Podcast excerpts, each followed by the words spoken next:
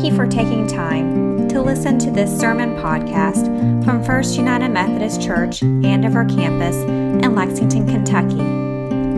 It is our prayer that as you listen today, you will be encouraged, challenged, and equipped to be all God has for you.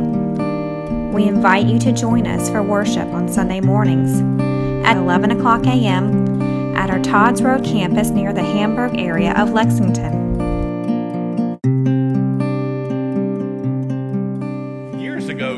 Encouraged me to be more joyful uh, in worship and to, to preach uh, happier messages. And I have heard this every week as I prepare sermons.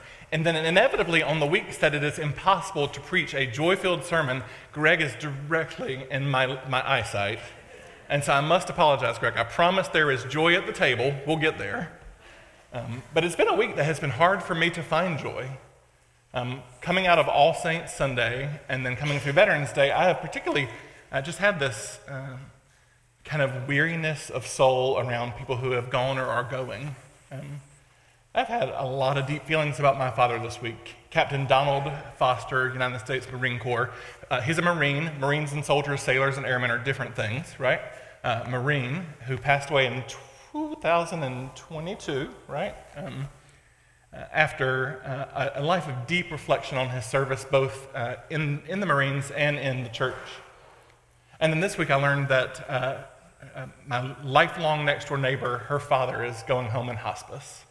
Uh, and he is actually a soldier, Army veteran, who literally made it so my father could stay in his home five years after my mother died. Um, when my local church failed my father, John saw part of his service is to care for those who he loved next door. And he made sure dad could get out and get where he needed to go. He made sure uh, that dad could be involved in the church. My father converted to Catholicism at 73 years old uh, to go and participate in the Eucharist at this church because this man was willing to take him.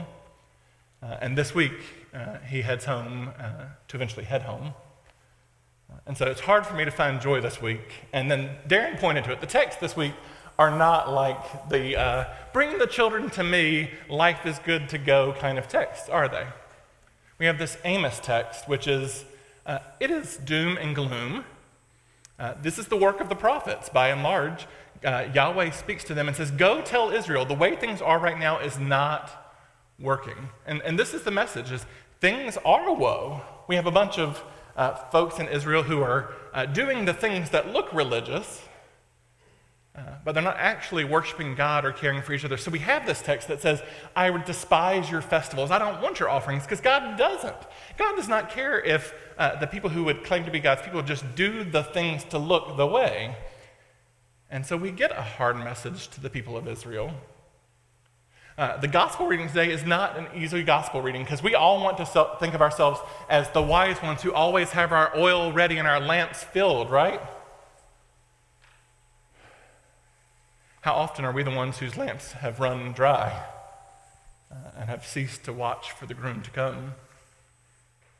And then we have this text from 1 Thessalonians, uh, which in many ways mirrors our text from last week, from All Saints Sunday, uh, in its reflection on uh, the reality for the early church. Remember, we're back now in Thessalonians, where Paul is writing to a church who is weary.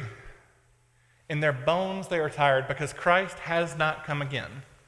Remember, the early church uh, we have the time of Jesus and we have the time of the apostles, and they all expect Jesus to roll back into town with trumpets a blowing any day to show up and make things right. We have a whole theology of sex and marriage in the early church that, that hinges on this idea that we don't need to make babies because Jesus is coming back tomorrow.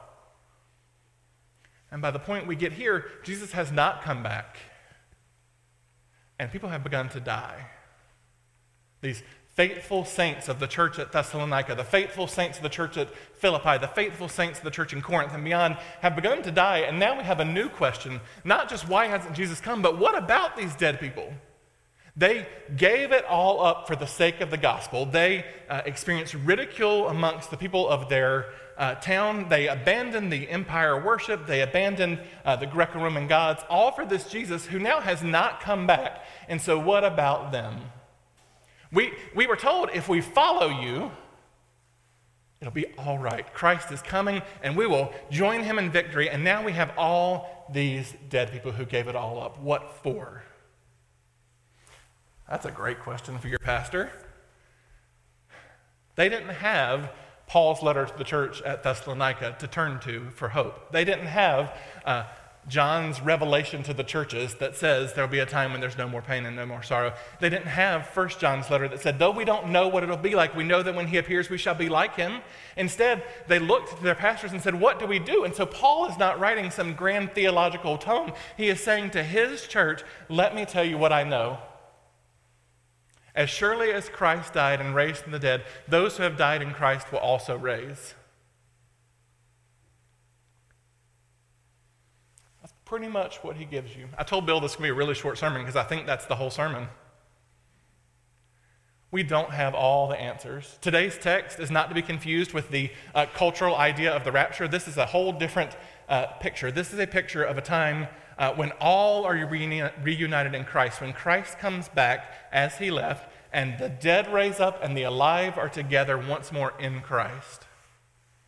This is the hope of the gospel that uh, this Christ who knew our death has shown us what it is to have life.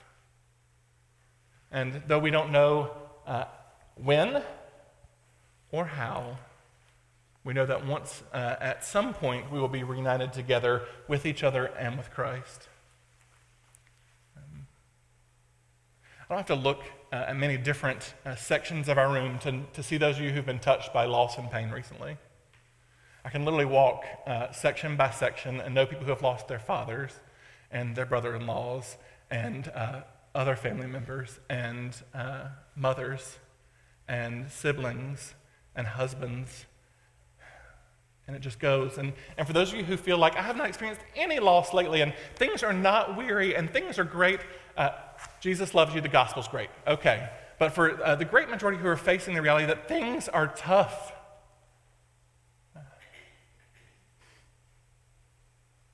Christ will come again. I hope, uh, hope many of you know Carol Cooper when I say that name. She's our downtown campus pastor. And Carol uh, is far more sanctified than I am and is down a journey of holiness where she has this deep trust in her Lord. Uh, this week we learned that her husband, who had been in for surgery a couple weeks ago, uh, we thought to have just a part of his lung removed where there was some cancer, and they, they ended up not doing this surgery because there was more cancer. Uh, we've learned that it is, uh, it is bad, um, and uh, there are real hard choices to be made. And um, it's really hard uh, to be preparing a sermon about a church that is confronting death when one of your dear friend's husband is confronting potentially death, where they hear that many of the treatments that are possible are not there, where they hear that uh, this is a thing that we might can do and we don't know if it will work. I don't know much, but I know that Carol's first point was I know that Christ has not left us and that Christ will redeem us. I want want a big joyful moment, but the big joyful moment's here at the table in just a little bit. And I am going to wrap this up because the sermon's over. The, the moment is here uh, where we declare the mystery of faith that Christ has died, Christ is risen, and Christ will come again. We look for that time where we will feast at his heavenly banquet, when we all join together once more.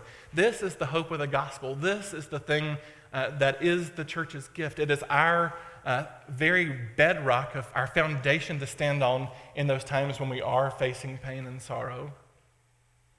Amen? Amen. Let's pray.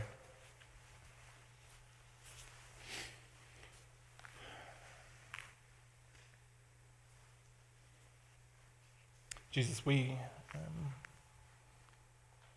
when we struggle for comfort, uh, we do give thanks that you know our death and have shown us life. We give thanks that you know what it is to weep for those that you have loved who died and that you have uh, tasted death yourself and have defeated it. And yet, just as this church and the other early churches uh, wondered, why have you not come back, Lord? They cried out, uh, Come, Lord Jesus. We so cry out, Come, Lord Jesus. And until that day that you do and make things right, Lord, uh, would you draw near to us with a peace that surpasses all understanding? Would your spirit testify with our spirit that we are your beloved children, that you have in your arms those whom we love. Lord, when we are weak, will you surround us with those who are strong, who can bear us up? When we are in seasons of uh, thanksgiving, uh, may we be uh, steady hands for those who are weak. Lord, may we be a church that is a safe place for those who are hurting and mourning and crying out, Come, Lord Jesus, come. We love you and precious. In your name we pray. Amen. Amen.